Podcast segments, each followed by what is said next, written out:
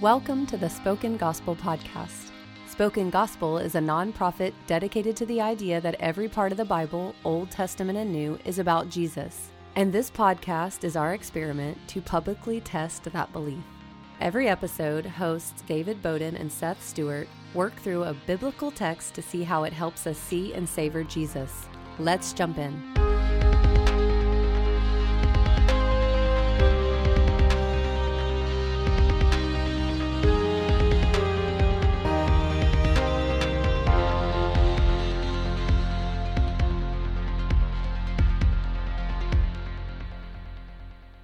Well, welcome everyone to the Spoken Gospel podcast. And happy New happy Year! New Year, yeah. yeah. How are you this a, New Year, Seth? I uh, I'm great. I'm yeah, great. I, I rested really That's well. That's always good. I today is not New Year's Day, but many days after, and I got a Christmas tree for seventy-five percent off.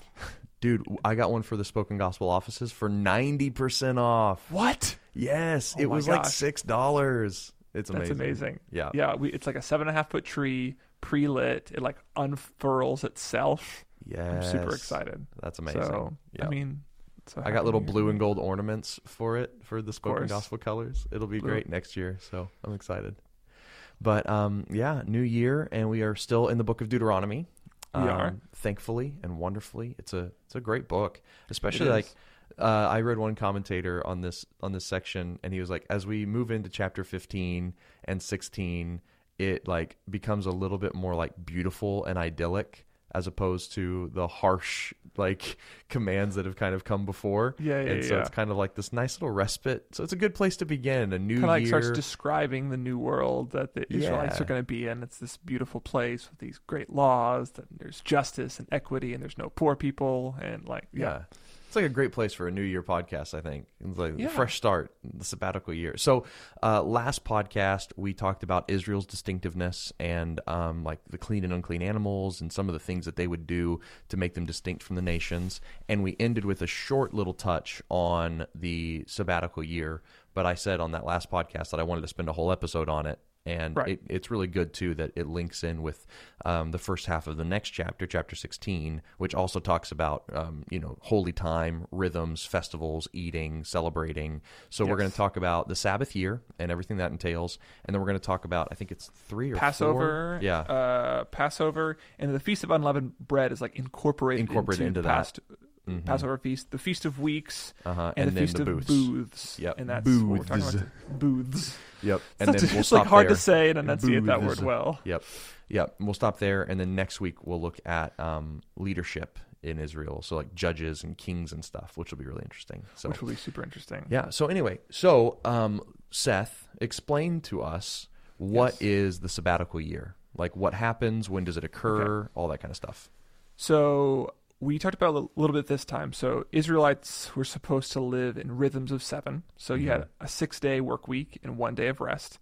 But then like when you expand that out to the year, you have rhythms that happen throughout a seven-year cycle. Right. So on the first year and the second year, you're supposed to bring a tenth of your earnings, your first fruits, and you're supposed to bring them to the temple and have a huge feast to the Lord.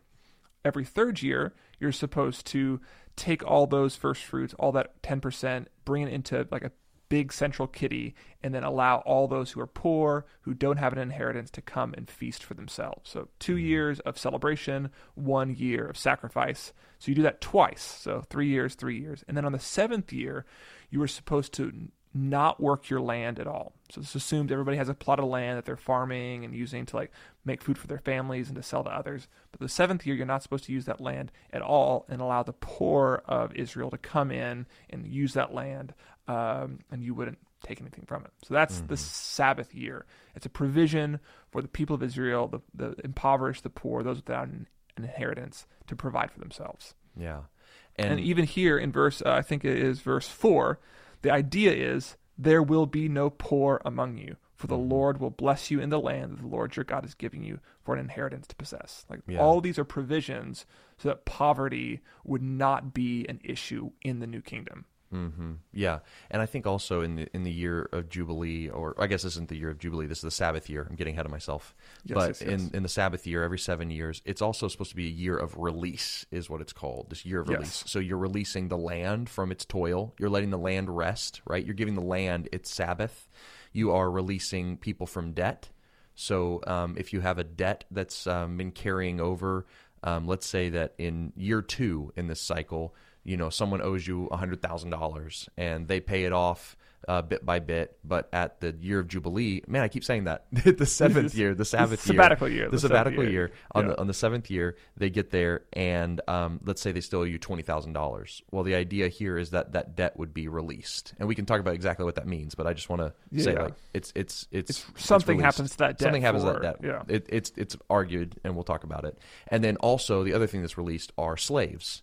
So if uh, in the course of those six years in between each Sabbath year, um, someone has to sell themselves into indentured slavery in order to pay off a debt, then that person is released on the seventh year um, and allowed to go free back to their land. Uh, and, yes. and not only and not only are people sometimes given um, in, in place of money for a debt, but uh, land is given, property, clothing.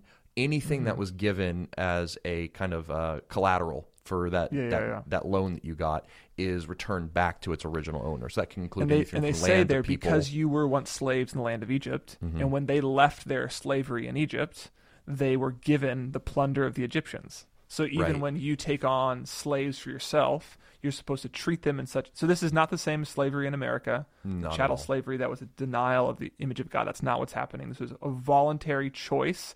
Voluntary is probably too strong of a word since it was like normally brought about by their own poverty. But it was a, an accepted way for you to, to pay back a debt or to earn money for yourself. And if you would put yourself in that position of a slave, you would be given the riches of that person, like of your master, generously, because you were they were once a slave in Egypt. So like even all that is like tied back to the redemption they experienced, the salvation and the rescue they experienced in Egypt as well. Right. Yeah. And so... um I mean, that's kind of what's supposed to happen. Maybe we should talk a little bit about like why this should happen um, in a few in a few ways to look at it. Like okay. I think we talk about like the heart of God and why he cares about this. Uh, and then also like it's just interesting that it ties into this smaller rhythm, right? That like of like weekly Sabbath that then mm-hmm. it extends into like there's the monthly moments of rest. And then there's this mega like year of rest, but then even every time, every seven times seven years, there's a mega Sabbath. And then we look at Jesus and he comes and he brings the actual Sabbath. So like there's these little like spiraling circles that start with weekly rhythms that spiral out into a life and a society and then a world that gets yeah. renewed through rest. So I'm just thinking of like days of creation, Sabbath rest in the wilderness, all of that stuff is kind of converging to a head here to kind of give us a glimpse of what are all of these mini rests pointed towards and aiming at. Mm. Um, is that what we're supposed to be seeing? Like, why the seven? Why does it tie in with the Sabbath? Like, have you thought much about that?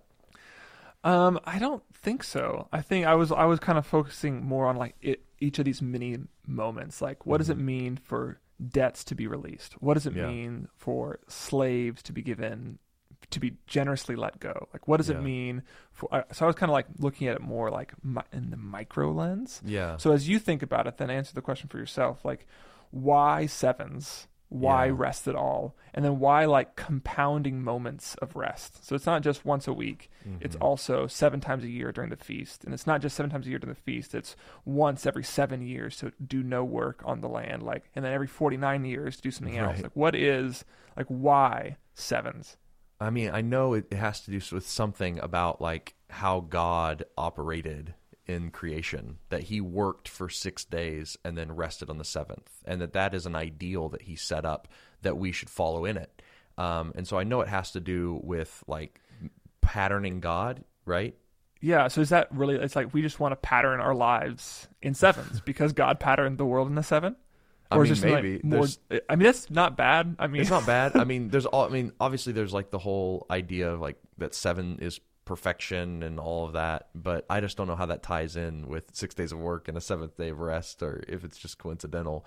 But uh, I, I know it has something to do with like this is how God operates. He works and rests, you know, and I think that's that's part of that balance that he wants us to have is a lot of us are kind of disposed to work and never rest or rest and never work and to have mm. that balance. And there's something about six of one and one of the other, you know, that I yeah, guess yeah. is in his wisdom, like God just provided to us.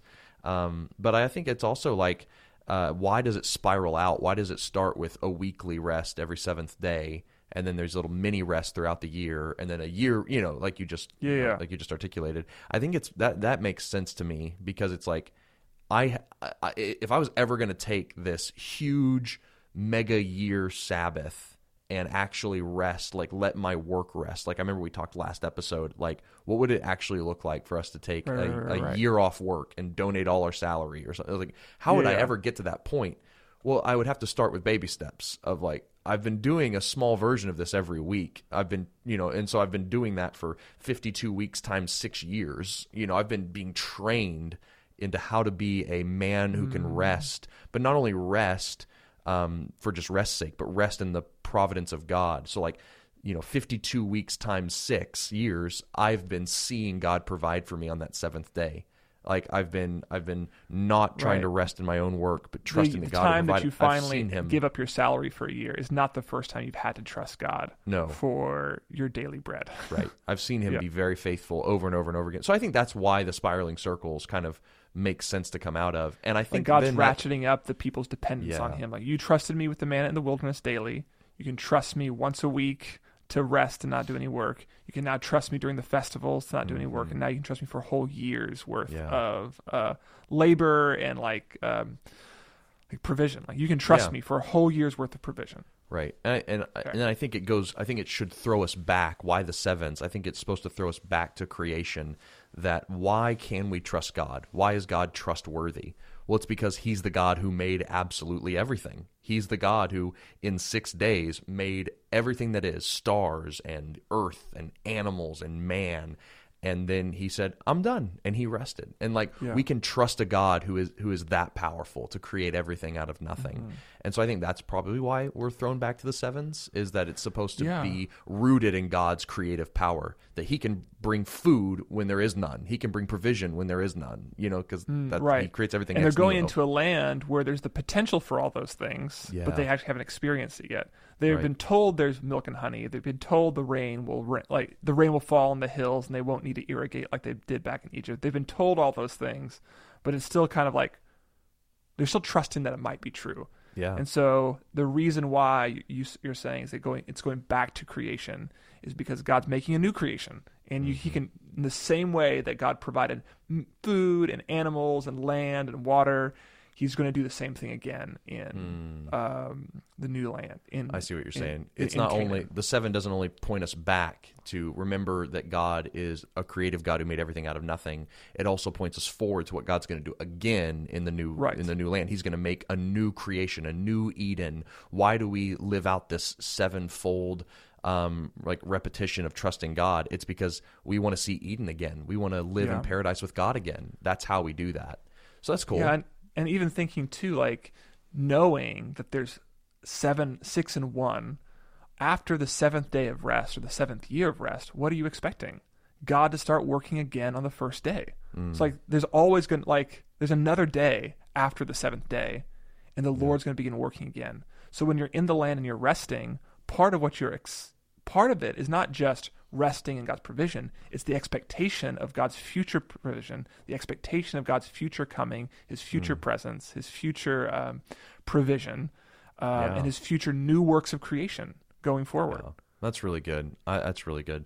Um, is there something that, like, because I know we'll get into some really amazing ways to see how Christ has fulfilled um, all these different elements of the Sabbath year. But in this mega kind of looking back and looking forward, is there a way that we, we need to be seeing Jesus in just the Sabbath year and like these cycles of dependence? And is there anything that's coming to your mind uh, as we think about Jesus and how he fulfills just this whole system of Sabbath rest?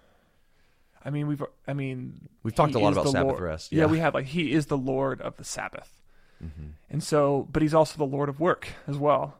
And so I'm I'm trying to, I don't know if I can add anything to what we've already said previously, except yeah. to say it again. Like if Jesus is Lord of the Sabbath, that means not only is your work empowered by God himself, not only is that new creation work that you're doing as you go to your job, as you go to school, as you like sweep the floor, take care of your kids, not only is that empowered by God himself, when you do decide to rest, he's still upholding the world by his power, and he is, can take control of the things that you're not. He is Lord of your work, and he is Lord of your rest, and you can trust him to provide for you.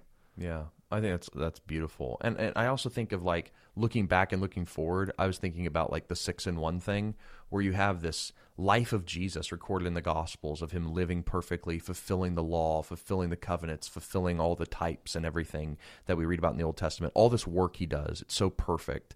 And then he goes to the cross and he rests in death. And right before he rests, he says, "It is finished." He right. was finished with his work and he rested. And we look back, and that's the moment that we look to in order to obtain our Sabbath rest today. That's our right. new Exodus that we look to uh, in order to mm. obtain our Sabbath rest. But then we also look forward that God is working right now. He's working to create his new world and to, to bring new creatures and, you know, uh, make new creation right. out of slaves to sin. And then he will come, he will remake all things and do a final new work. And then he will say, "Behold, I've made all things new. It's done. Mm. Now come and rest eternally. Enter into my rest," he says. It's an yeah. eternal Sabbath rest that we get to enter into. Um, so when Jesus says, "Is it is finished" on the cross, mm-hmm. that is the end of week one. And then yeah. when he rises from the dead, a new week begins where God is doing a creative work in the world. This mm-hmm. is the Great Commission. All authority has been given to me. I'm sitting on the throne again, ready to do a new work of creation on the earth. Yeah. And he invites us to join us. Therefore, go and make disciples. Mm. Like the new work of creation that Israel here is doing by conquering the land, expanding their territories, planting farms, and trusting the Lord is what we do when we go and make disciples. We trust in God's authority yeah. to push back darkness, and we join him in seeing the world come to know him and his rest in the new creation. Yeah, definitely. And I, I think about this like spiraling circles where it starts small and gets bigger. And I just think about these like weekly rhythms of Sabbath, these these monthly feasts, this year of Sabbath, and then ultimately it ends in this mega Sabbath that Jesus brings on the final day of atonement when he dies on the cross. But then it keeps spiraling. Like it gets bigger mm-hmm. than even the cross moment, which just mm-hmm. blows my mind. I'd always kind of terminated the Sabbath cycles there, but it keeps spinning until he remakes the whole world into his image and we actually get the new kingdom of God come to earth, yeah. bringing final rest and um, like no yeah. poverty, no sickness, no tears, no crying, once and for all, perpetual rest. It's amazing. I think one of the things that I've heard, I have heard a criticism of the idea that like when we, when Jesus is remaking the world through his mm-hmm. death and resurrection, we become his co-heirs. We are working with him in order to do that. And even in heaven, we continue to work to bring about his new creation along with him. The world is restored and redeemed, so there's no sin, but like the emphasis is on us working with him. I heard a criticism of that recently where it's like, mm. you know, when people are eighty years old and it's just difficult to stand up, they don't want uh, the good news that there's more work on the horizon. They want to hear that there will be actual true rest for them. That they can actually sit and enjoy the Lord and enjoy their family. Yeah. I think that's, I think in like these, like I want to just make sure we end on the rest part of this because this is about the Sabbath rest. Yeah. Like there will be good, meaningful work for us to do, but there will also just be sweet moments where we get to sit back and do nothing, like and rest. The work has been done.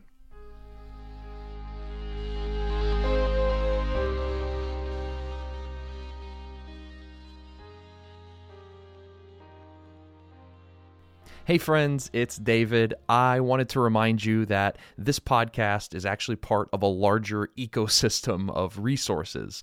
Uh, we at Spoken Gospel have things like book introduction videos, which outline books of the Bible. We also make short three-minute devotional videos on passages of Scripture. We even have reading plans on apps like YouVersion, the Bible app. So if you like this podcast, please make sure to check out what else we make and let us know what you think about it. You can find all of these resources on our Spoken Gospel YouTube channel or on our website at spoken gospel dot com. Okay, back to the show. Okay, so um, now we can kind of jump in and get a little bit more granular. we've we've done the yeah. meta thing. Now we can kind of come in. And so we want to look at um, some distinctives that actually happened uh, in the year of the Sabbath. Um, yep. And that was the canceling of debts, or the releasing of debts, the I should probably more debts. accurately say, yeah, yeah. and then the releasing of slaves. Um, and yes. so let's talk about the releasing of debts first, because okay. it, right, what are the two options that are on the table for us, Seth? So the very first verse says, "At the end of every seven years, you shall grant a release." And what and it says in the next verse, "And this is the manner of the release: every creditor," so anybody who um, has lent money, mm-hmm. "shall release what he has lent to his neighbor." So what's being assumed here is that there is somebody who owes somebody else money, mm-hmm. and the person who owes that person money is supposed to let his land lay fallow for one year. He's not supposed to farm it. He's not supposed to get income from it, because the poor of the land are using it instead. So the problem is, if he has a legitimate debt to pay, how can he pay it if he's legitimately, intentionally not taking an income? Mm. So the creditor... is being so there's two options. Either the creditor is being told every seven years to cancel the debt entirely and just not collect any more money on the debt, right. or he's supposed to postpone payments on the debt for one year. Right. So you, he legitimately can't pay because he's following God's law. Mm-hmm. So it would be wrong of him as a lender to exact payment when God has told him not to make pay, make money right. on that year in I that see. way. So, Does that make sense? Yeah, I think so. So what you're saying is, let's say that uh, like this person has a yearly payment of twenty dollars, right? And so every year they're supposed to pay their creditor twenty dollars, but on the Sabbath year, they aren't making any money, so they don't have an extra twenty dollars to pay towards their line of credit. And so there is a releasing of the scheduled payment, basically. Yes. That so they get to take a break, but then in the new year one, after the Sabbath year, the twenty dollars payment comes back. That's is that exactly what you're saying? Right. That's exactly okay, but right. But the other option... The other option is is, is they had a total of one hundred dollars to pay, and they've been paying it down, and there's ten bucks left, and the Sabbath year comes, and they say, your debt is canceled, you're back to net zero, um, go in peace. Yes. Okay. So my it makes more economical sense for the first option. Mm-hmm. Like it, it would make it really hard to trust that you could ever get your money back. You'd always be operating at a loss, like. Economically, it makes more sense for the debt to be postponed by a year, because that would require this a level of faith from the creditor as well as the borrower. Does that make sense? Like the mm-hmm. lender has to actually uh, be confident that the Lord will sustain them, because they're not receiving income from their la- their tenants, right? right. Mm-hmm. And then the person borrowing the money has to also trust the Lord, because they are not working the land like they should. How are they going to get their income? How are they going to feed their family?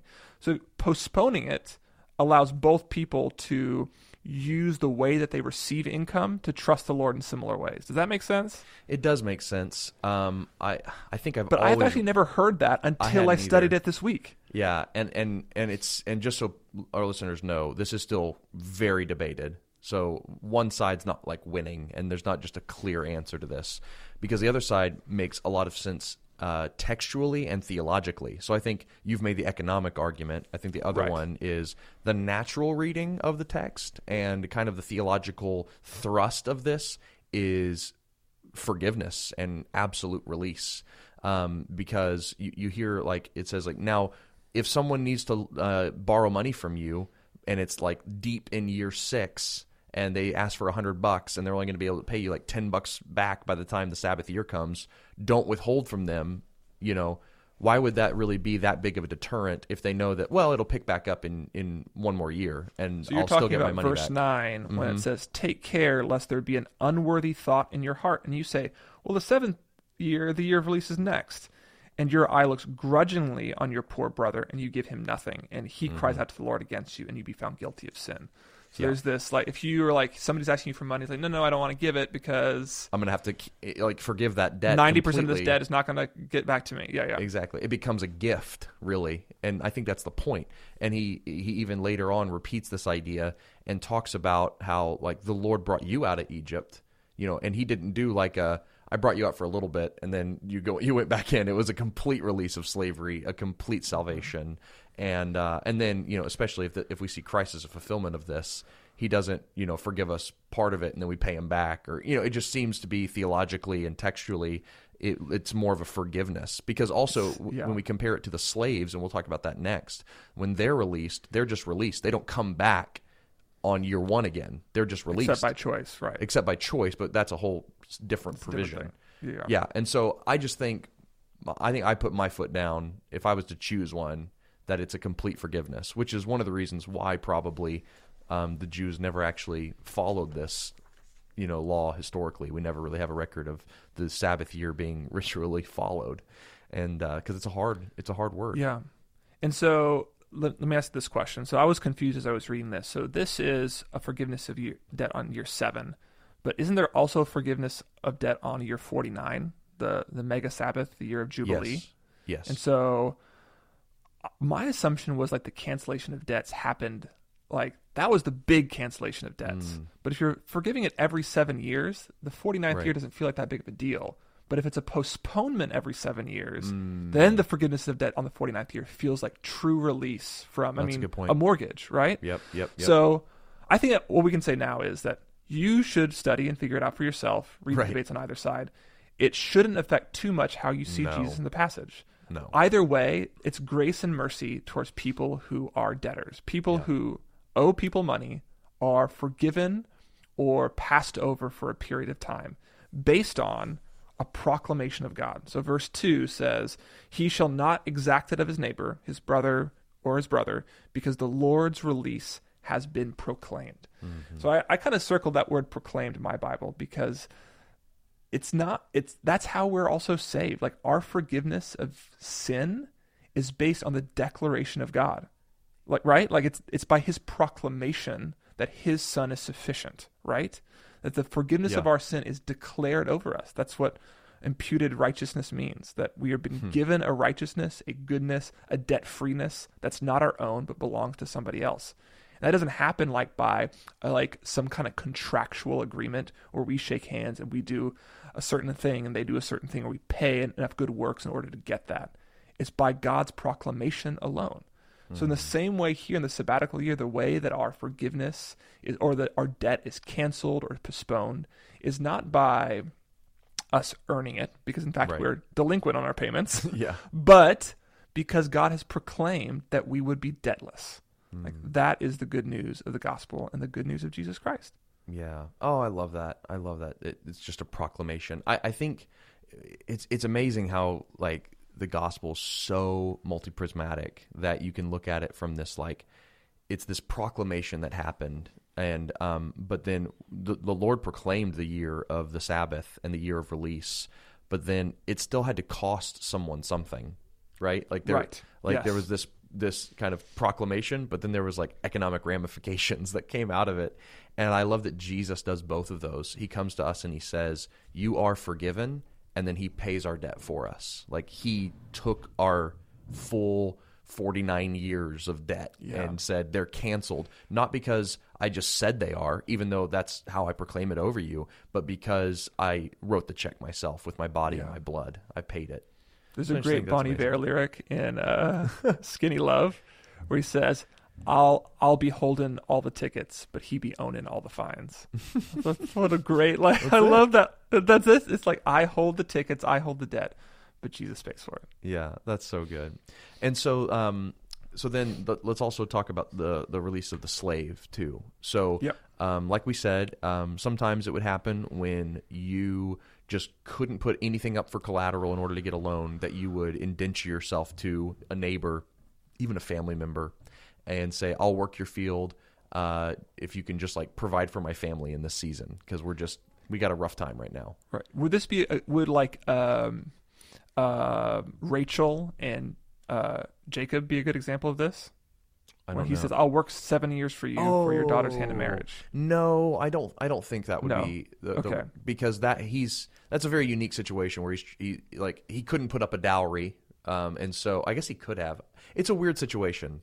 So I, that I wouldn't might say, be an odd one, but yeah. that when we read that story, we don't automatically assume injustice on Laban's oh, part, right? right? For, like it's and, like and, no, he's like there's a, yeah. right. There's like an equal. There's an exchange happening that we recognize. Like seven yes. years of labor should be equivalent to a dowry. Like we understand that, and it mm-hmm. not being injustice. Because th- right. whenever I read the word slavery, I'm like, injustice, wrong, this right. is bad, yeah. this is a problem. But no, this is like a legitimate way to either pay a debt or yeah. to earn a living for yourself. That's right. And you and we know that it's not this horrible miser type relationship because of the provision that we mentioned earlier um, for if, if the seventh year comes and your master says, okay, you're released, you know, go back to your land, go back to your family, your debts are forgiven or postponed or whatever. You you no longer owe me your labor debt that you owed me. It's it's right. done. That person, that slave, if they loved their master so much, and it actually says that, that they yeah. loved him so much, they could willingly submit themselves to be his slave forever. And there was this little sweet ceremony that would happen where they would yeah. take them to the front door of their house, pierce their ear, and that would be like a kind of like a marriage ceremony with the exchanging of rings, and they would yeah. be their slave forever. And like being someone's slave forever in our brain sounds real bad, but in this right, situation, right. it's this like master, uh, like bro- or not master, I think it, like brotherly care, and it's yes. like the reason that you would commit yourself to someone is because you have loved them so much and they love you so much that you just you, you'd rather work for them than be free because you love them so much. Like they're such a good master to you. And we have a, no parallel thing. to that no. in the modern world. I was thinking like you have a you sign a contract or mm-hmm. a five year like contract with your company maybe. Yeah. But like that's always assumed that it'll be broken.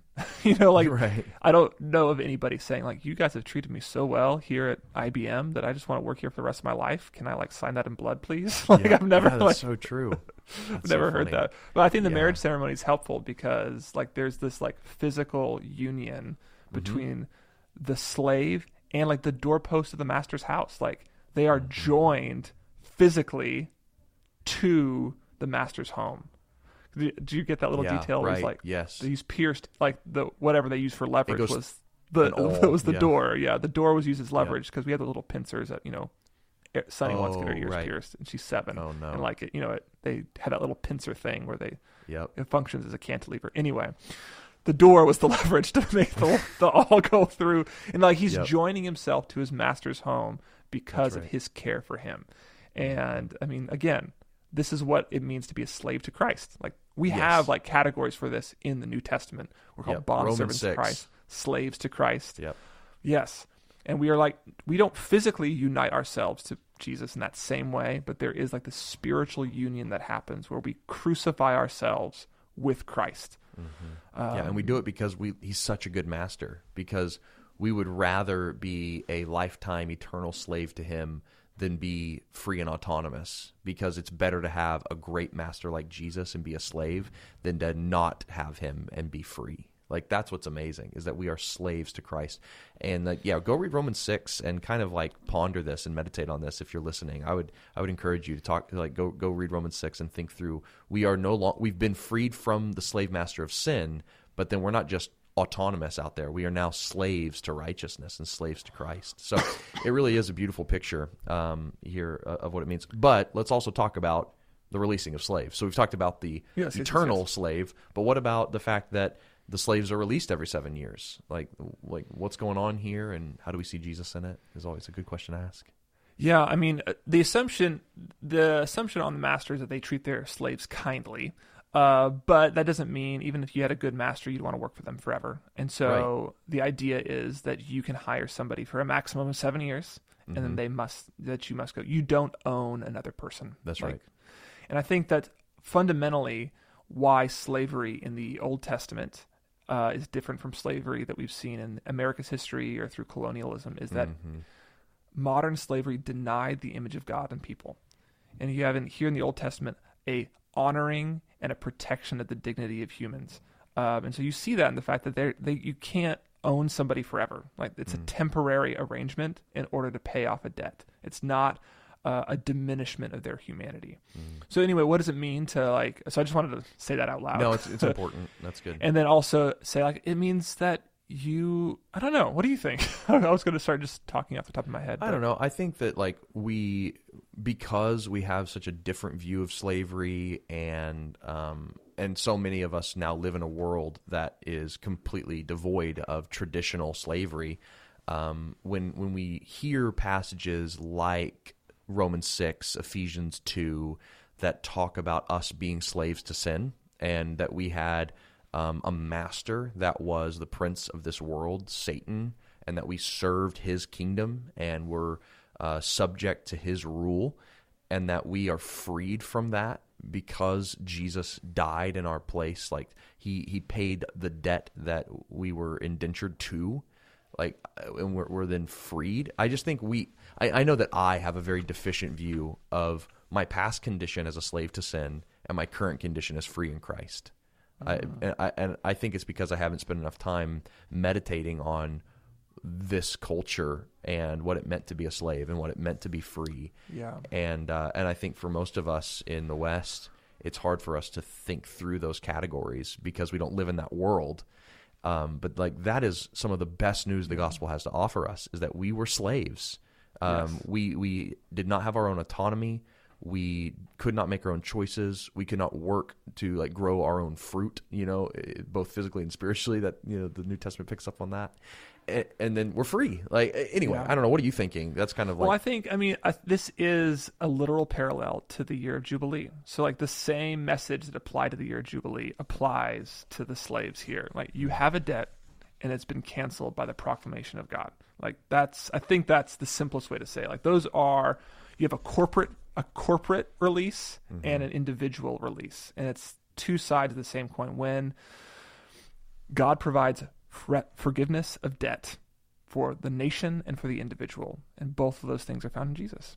Yeah, and it's really simple to say that. Yeah.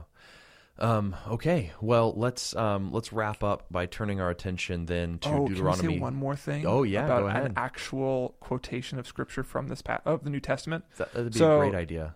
So in verse four, it says, "But there will be no poor among you, because the Lord will bless you in the land." So all these provisions are. For the full, so that there would be no poor people. But in verse eleven, it says, "For there will never cease to be poor people in the land." So there's a contradiction right. here, or not a contradiction, but a seeming contradiction. And actually, yep. Jesus quotes Deuteronomy fifteen eleven, whenever mm-hmm. Mary breaks her expensive ointment and pours it over his head and feet and washes his feet with her hair.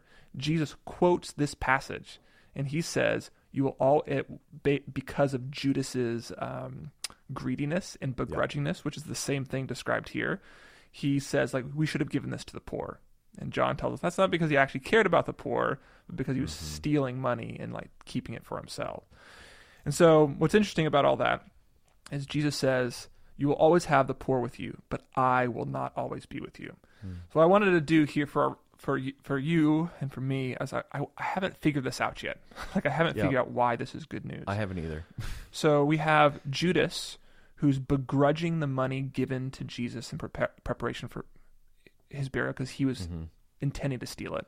Yeah, he would, have rather, he would have rather that jar of, of perfume be donated, and then he could have sold it and pocketed the money probably. Yes, something like that. Or yeah. just to keep that, yeah, yeah, whatever it was. And here you have people who are in charge of the money bags, just like Judas was, mm-hmm. who would be sinning if they did not give up some of their money mm-hmm. in order for the poor to be cared for. Right. So you have this like greediness, this begrudging like release of money, both in Judas and in these people here in Israel. God calls it both sin. And then Jesus, as the fulfillment of that thing, he said, uh, as, as his fulfillment of this passage is, there will always be poor people, but I will not always be with you. I don't know why. I can't tell if like Jesus f- is fulfilling this command mm. or this or or not. What do you think? I think, uh, I think when, when you read that, I the, the first thought I had was, um, was, was that, you know what? That's a good impulse, even though your motivations are bad, but you'll be able to do this treatment for the poor after I'm gone. And he's like, but right now I'm here. And, and what I'm wondering is, you know, this might tie into what Jesus says later about how um, whatever you do to the least of these, you done to me, right? And he talks about yeah. like, you know, we were you were poor and in prison and hungry, and then you came and visited me and clothed me and gave me what I needed. And you did that to me, even though it was just a poor person or a person in prison or a naked person. But when you do something to the poor, you are actually doing it to Jesus. And so what I'm wondering mm. if he's saying here, he's like, I'm here right now, and I am the proper recipient of all generosity. So that's why this ointment should be poured out on me. Now, when I'm gone, you can continue to act generously toward me by acting generously toward the poor. But know that I'm actually the recipient of that. It's like you are anointing my feet with oil when you go and serve the poor and the marginalized. It's a, it's actually a way to directly honor me when you're generous toward the poor. Maybe that's what's going on here. Whenever, so th- that story where Jesus pours the oil, or Mary pours Mary. the oil on Jesus, is right after the story of Lazarus. Mm-hmm. And he tells Mary, um, do you believe in me? And then he sa- and he says, if you do, you will see my glory. Mm-hmm. So he tells her. And then she baptized, knowing what that means, she like puts this ointment on her to prepare him for burial, knowing that his death and resurrection will be the means be, to his glory. Would be what leads to his glory. Yeah. So I was thinking, as the seventh year approaches, the expectation is that you actually give more extravagantly as the seventh year approaches. Mm. Any debt that you, any money that you give away, you'll get less of a return on investment, right? Because mm-hmm. like they can't, they don't right. have as long to to pay. So another way of saying what you're saying is the closer you get to the year of Jubilee, and the, the closer a gift gets to the, the, the Sabbath year, the more generous it is. Yes, the, or at least the riskier it is, because right. there's less time for you to, so it's more generous, it's yeah. more risky. And if you do that, if you give generously, if you give extravagantly, you will see God's glory. Mm. You will see a true year of release. You will see provision, even when you don't work your own land. You mm. will see rest, even though your year should be full of rest. You should, you will see forgiveness, even though of forgiveness of your debts, even though you owe money to others. But if you do not do that, if you're begrudging with your money, if you don't want to give generously, you'll end up like Judas. Mm-hmm. You'll end up kill, like killing yourself. You'll end yeah. up not experiencing the rest that God has for you. That's what I yeah. was thinking. I, I think, yeah, I think what I'm picking up on that you're saying is like, this uh we've kind of gotten very spiritual with this in, in a good way. I don't think there's anything wrong with that, that we're talking about the fact that our um heavenly spiritual debts have been paid, and our our sin and and its reign has been toppled, and we've been freed. But also in a very real experiential sense, the more generous we are towards the poor, the more openly we give, um the more we trust on God's provision over our own, the more free we will be from like being begrudging and being like, you know, a miser, and will actually live better lives in the here and now too. Yeah, we'll experience the Sabbath rest, the right. year of rest, like God intended for Israel, but they never experienced, right? Mm-hmm. Yep. Like, and it says here, you will have no poor people among you. Mm-hmm. Like, if all this happens, there will be no poor people among you. Right. And when did but, that, and, and we actually see a picture of that happen, right, in Acts two. In Acts, in Acts two and five, I think yes, it's mentioned. That's right? right. That's right. That's right. Yeah, it Where says they... that they they gave to everybody who had need, and there was no needy person among them. You're like, oh, hold on, this is Deuteronomy fifteen. It's happening, which is really yes. interesting that that came right after the Festival of Weeks, Pentecost. Fascinating, which we're about so, to read about. in so to boil all that down, the con- yeah. it's not a contradiction to say there will be there will not be poor people and there will be poor people. Mm-hmm. The ideal is that there would be no poor people. If right. no one's begrudging, if everyone is generous, if everyone takes care of the people around them, that if they follow God's law, there will be yep. no poor people. But right. knowing people are like Judas, people right. people that will hate God's law, the Sabbath, that's not going to be the case. Yes. Like both of those things can be true, the expectation, the hope, yep. and and then that. Yep. And then for us today, I think what that most clearly means is like if there's a needy person in your church, they shouldn't be. Like your church should provide right. for them. That's right? on you. Right. That's on like that's needy, on you. That's yes. on you. Yep. Definitely. And you shouldn't begrudge the fact that you have to give up a couple hundred dollars to make nope. sure that that family has groceries. Right. Because that's what God has called you to. Like yep. he's forgiven your debts. Oh, so. What's interesting is when Jesus comes and gives the new law in the Sermon on the Mount, and he talks about giving, when Jesus talks about giving, he doesn't say give and then only exact um, returns on that gift for six years. He says, give and do not, like, do not expect a return. Like, and he says, go and give to people mm. who cannot give to, back to you. Like, it's right. just, he like, he makes it to where it's like, you, the way that Christians give is like every day is the day before yes. the, the Sabbath year.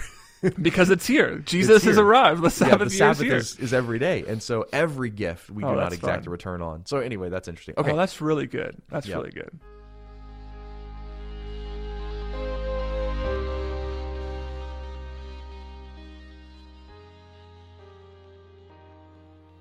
Okay, so chapter sixteen moves into three feasts that the the God's people are supposed to keep once mm-hmm. they get into the land of Canaan. Passover uh, and the Feast of Unleavened Bread, they're combined festivals. The Feast of Weeks and the Feast of Booths. Right. We've talked about all these before in the book of Leviticus, um, and so I was hard-pressed to find new things to say, but I did find something that I thought was super interesting. Okay, um, what's that? If, so in, the, in Passover, it says in...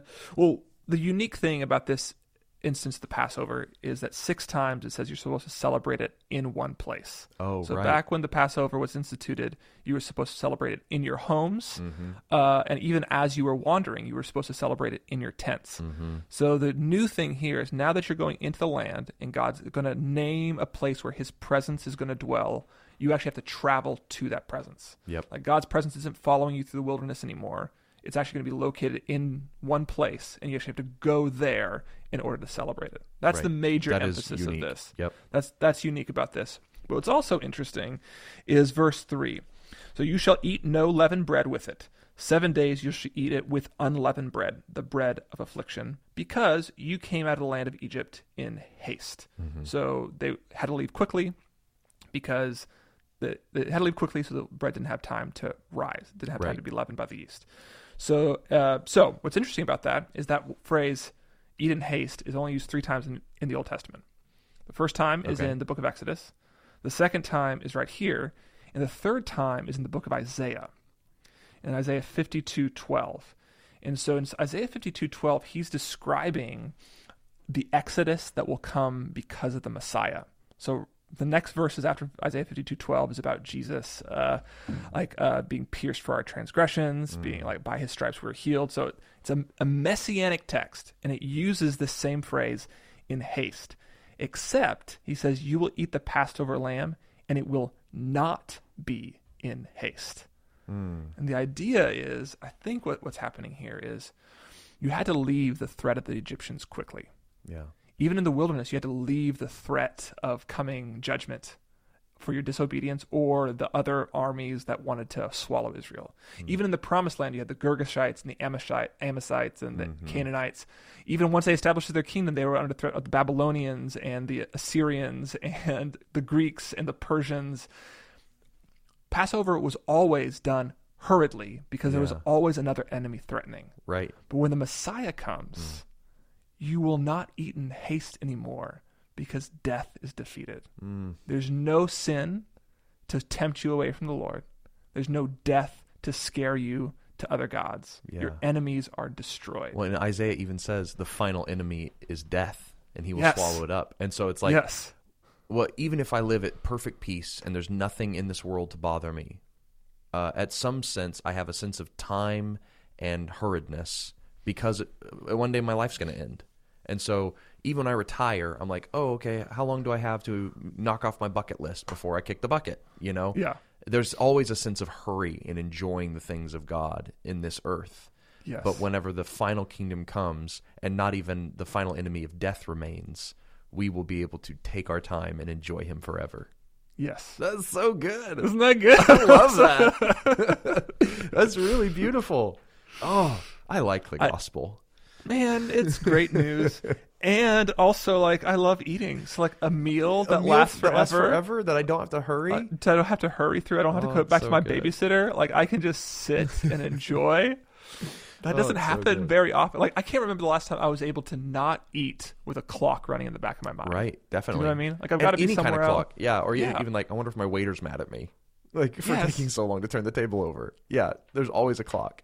Uh, or even like, I'm getting tired. Like, there's always a yeah. clock. Anyway, uh, the other thing I read about for the Feast of uh, of uh, Unleavened Bread and its combination here with Passover is um, it, it's kind of a unique conjugation of the two. So when we first read about them, these two feasts in Exodus, they're separated.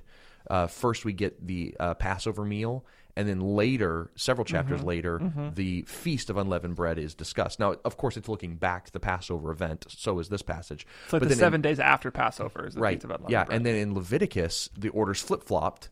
So it's you have the Feast of Unleavened Bread that then leads to Passover, uh, and at least in its in how it's described, in the order in which it's described. But here what's interesting is they're they're they're kind of shoved together, right? And so you have the Passover, uh, and then you have the Feast of Unleavened Bread, and that's probably the the order it continued in throughout Israel's history. But what, what I found interesting uh, in a commentator that I read said that um, Passover looked back at the event of God saving them and passing over their judgment. They were saved both from Egypt and from the angel of death. And so this is like a huge deal. Um, but then the Feast of Unleavened Bread also pointed them forward because they wouldn't be able to truly celebrate this until they were in the land and could grow their own crops. This was like... Interesting. Like, and so, right, right. so what by by or, organizing these two feasts the way that the author has here, he has placed them decidedly where they are in history. He has put them on the banks of the Jordan, about to enter the Promised Land, where they are literally looking backwards and remembering mm. the Exodus, and forward, remembering that they're about to enter in the Promised Land. So this is a very locative text for me, where it's like, this is their cultural moment.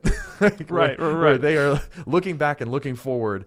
And and and and isn't that the um, attitude that they were to have even once they were in the land, that they were to always be sojourners, because like they, they, this wasn't their final home, and and yet yeah. they forgot that.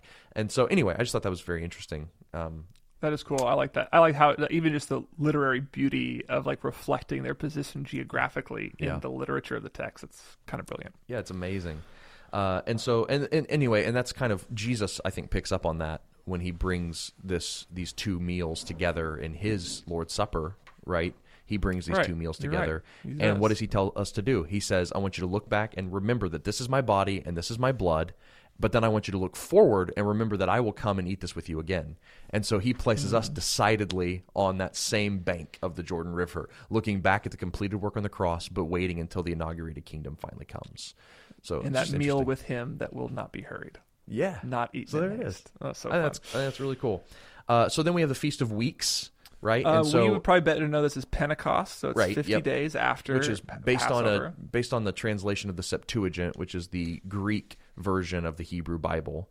Um, that's where the word Pentecost comes from, is based on translation there. And so they're supposed to count seven weeks from the first time a sickle hits a, a, a piece of grain. So you go, and I'm going to make my first cut of the harvest in the whole land and start the clock. And you count seven weeks from that moment. And um, that's whenever the uh, Feast of Weeks is celebrated, is, is yep. seven weeks after.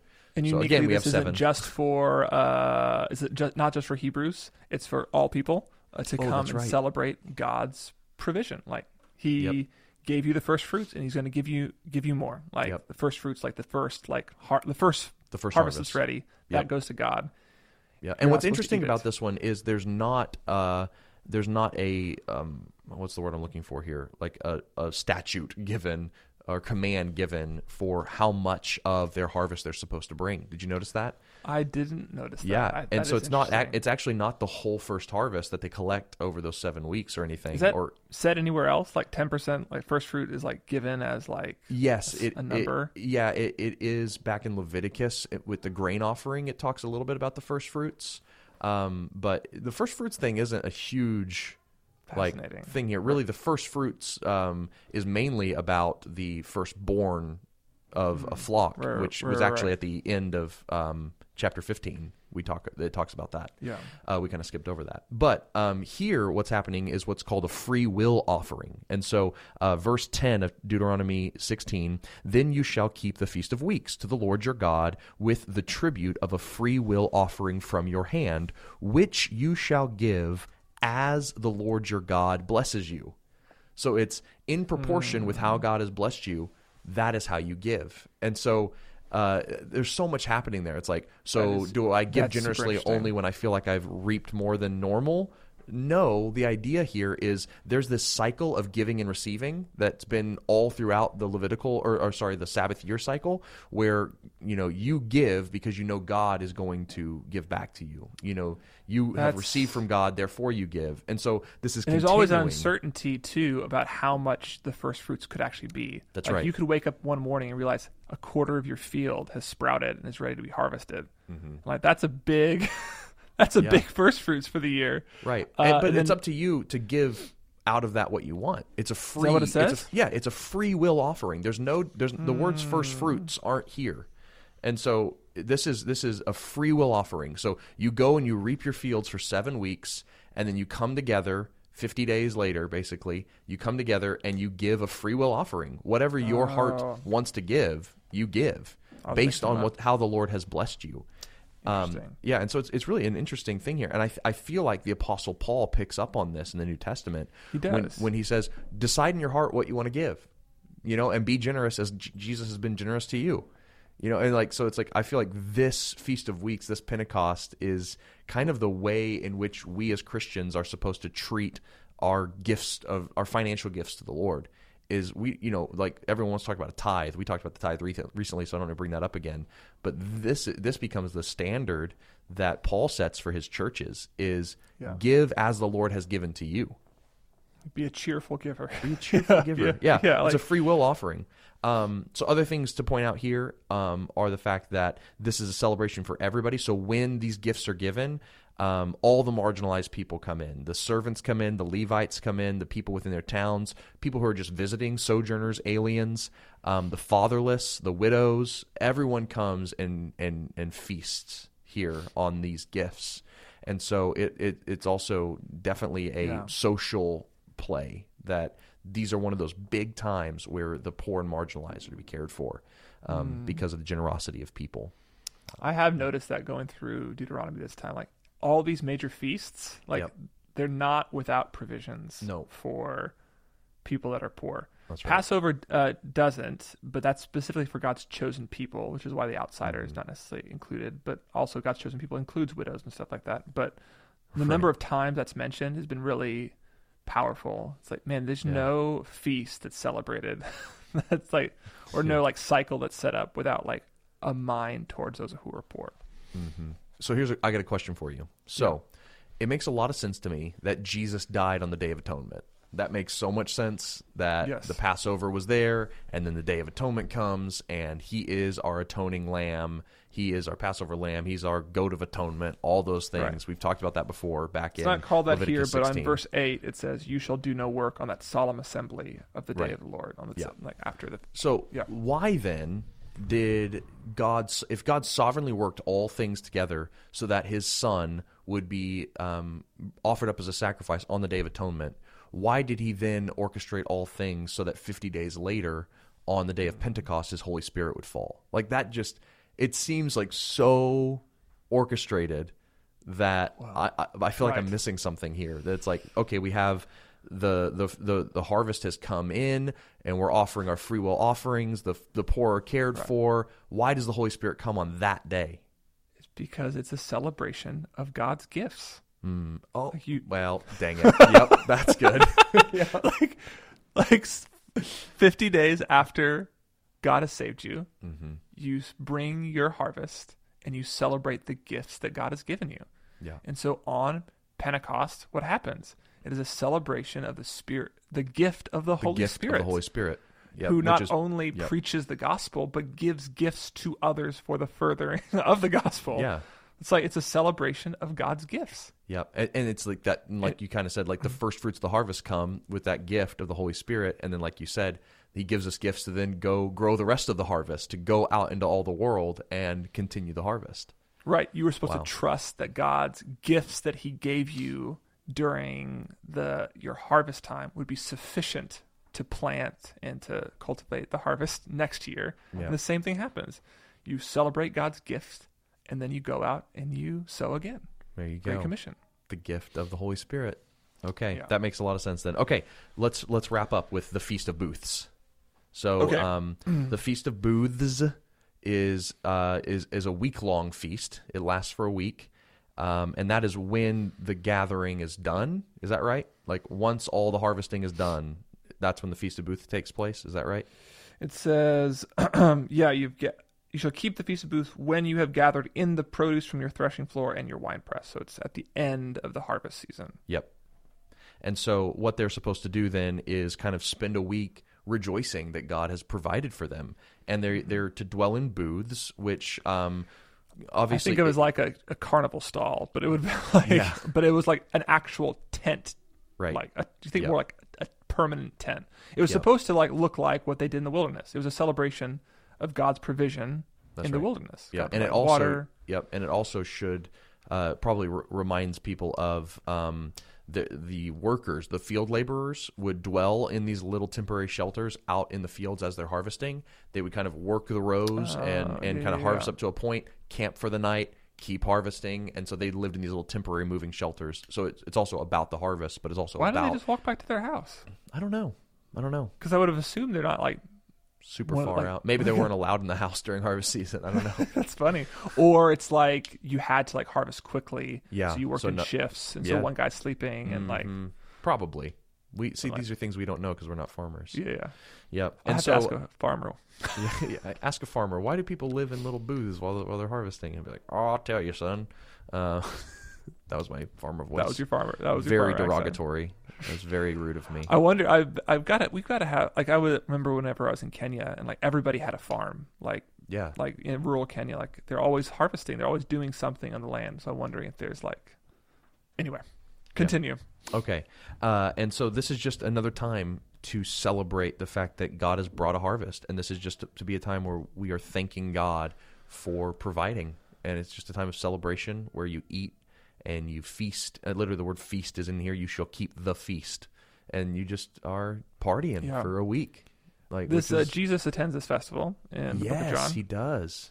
And so what was what, fascinating... What miracle does he perform, perform there? Or what does he say there that's so significant? Uh, yeah, so one of the things that they did during this festival once the temple was established is that they would take a cup of water mm-hmm. from a particular pool in the city and bring it up to the temple, uh, and they would pour it out. And I forget what the priest said. I used to know. I should have looked that up before today's podcast. But essentially it was a symbol of the Holy Spirit being poured out, but also mm-hmm. God's provision of water in the wilderness. So it was just a celebration of God's provision. They would pour it out near the altar. Like the Holy Spirit was poured on our people then. May his Holy Spirit be poured out on our people now. Um, and then Jesus says uh, this in seven. You have to give me a second to find it. Yeah, go ahead. Um, do, do, on the last day of the feast, the great day, Jesus stood up and cried out as the water is being poured out. Mm. If anyone thirsts, let him come to me and drink. Whoever believes in me, as the scriptures have said, out of his heart will flow rivers of living water. Now he said this about the Spirit, whom those who believed in him were to receive, because at that point the Spirit had not yet come. Mm-hmm. So Jesus, on the climactic day at the Feast of Booths, as the crowds are gathered, mm-hmm. packed into the temple complex, watching the priest proclaim God's provision in the Old Covenant, in the Old Testament, he pours out the water as a symbol of the Holy Spirit, and Jesus interrupts the party and says, if anyone thirsts, mm. let him come to me and drink. Mm, it's yeah. really, it's like a really, it's really so powerful. powerful. And so, and so if if uh, if the Feast of Booths was all about thanking God for his provision, and this pouring out of the water was this final climactic event that says, like, look, the Lord provides for our land and for our spirit, like, and for our, our bodies. Like, he gives us his spirit, he gives us food. And then Jesus says, that is me. Like, I provide that. Um, he's saying that the ultimate provision that we celebrate is himself. Like, he is our provision. Is that what you're kind of getting at? Yes, he is. Well, I think, yes, Jesus is our provision. Like, I am, if anyone thirsts, let him come to me and speak yeah. to drink. But he says... Jesus said this about the Spirit. Mm-hmm. So I think it probably points back to Pentecost, I see. Where Jesus sends the Spirit. So it's like, if you're thirsty, come to me and I will send the Holy Spirit. Oh, if you yeah, need something, sense. Come to me and I will provide for you. If you yeah. need, whatever you need, come to me and I will give it to you. Yeah. I will send the Spirit to meet your needs. It's amazing. Uh, okay, one final question. Uh, it's just kind of like a general observation about all of this that's really interesting that I'm just curious if there's any kind of modern parallel we can make. And uh, and that is the that that these these festivals do such a good job, but also so, it's so interesting that they that God has tied in um, to Israel's um, agricultural calendar these feasts that point back to their redemptive history. So um, yeah. often these feasts and types of festivals were very common in the ancient world. Um, Israel was not the only ones that celebrated the beginning of the harvest and the end of the harvest and all those things. But those were practiced by uh, pagan cultures, and they were known as fertility cults.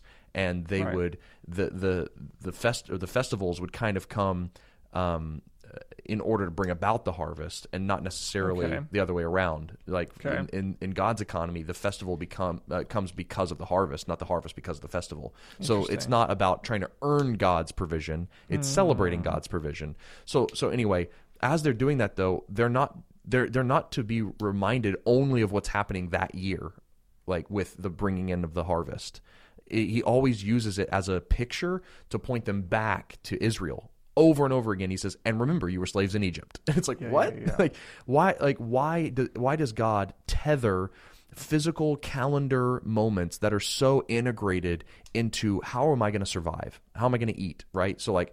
What if yeah, yeah. the, every day you got a paycheck, there was something that you did that reminded you of, yeah. you know, God's past faithfulness on the cross? It's just interesting how he ties in agricultural calendars to their redemptive history.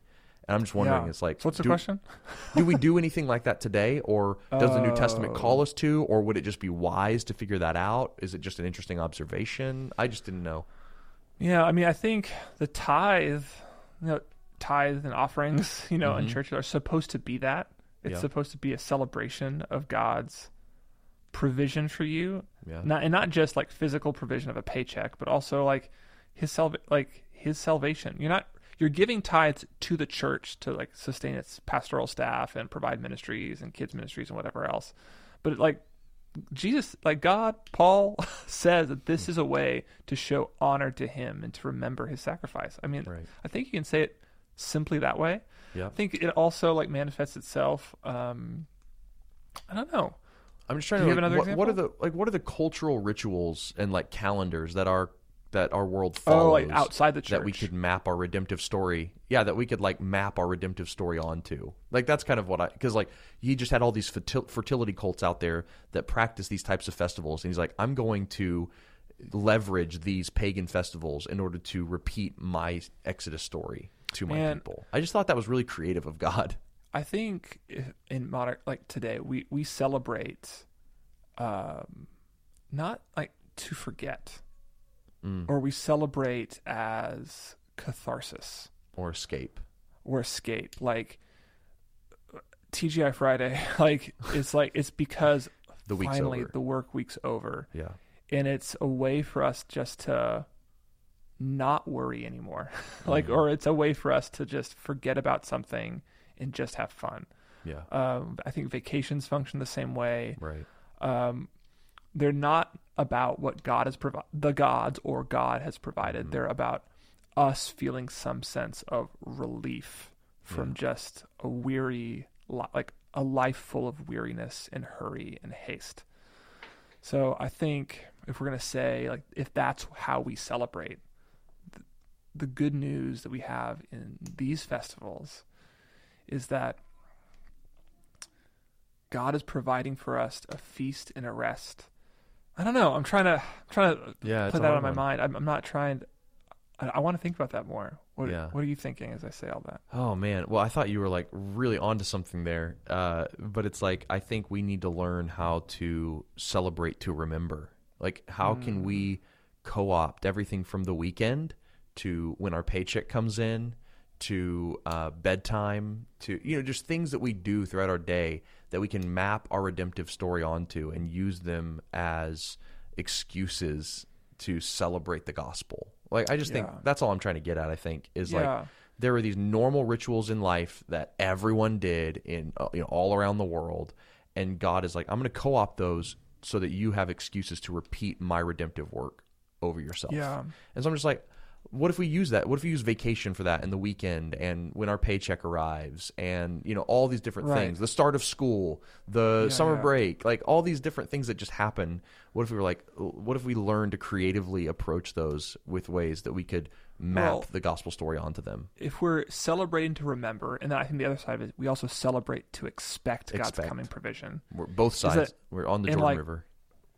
I mean, do what Deuteronomy says, invite the poor into your home. Like yeah. there's a really like, like when you get, if you know, and you get your paycheck that, or you get a bonus, spend that bonus on throwing an awesome Christmas party for your neighbors. Mm. Like, or, like, or, yeah. and, you know, or going and, um, if you have time off, use that time off to go volunteer. Like those are really way, like easy ways to do what Deuteronomy's saying.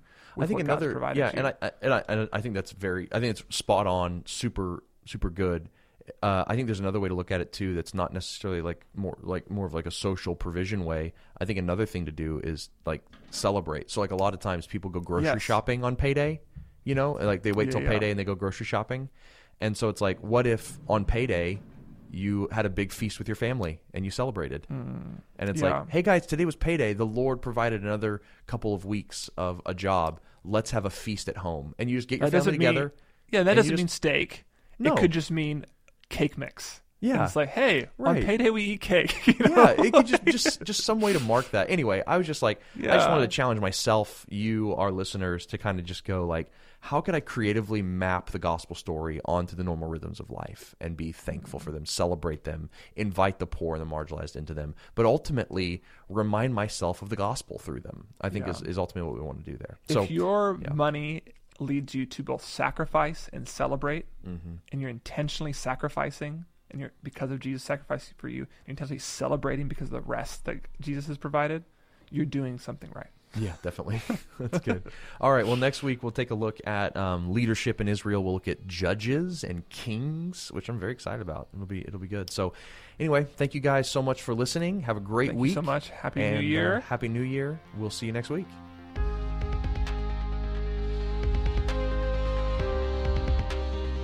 Thank you for listening to the Spoken Gospel podcast. Spoken Gospel is a nonprofit that gives all its resources like this podcast away for free because of supporters like you.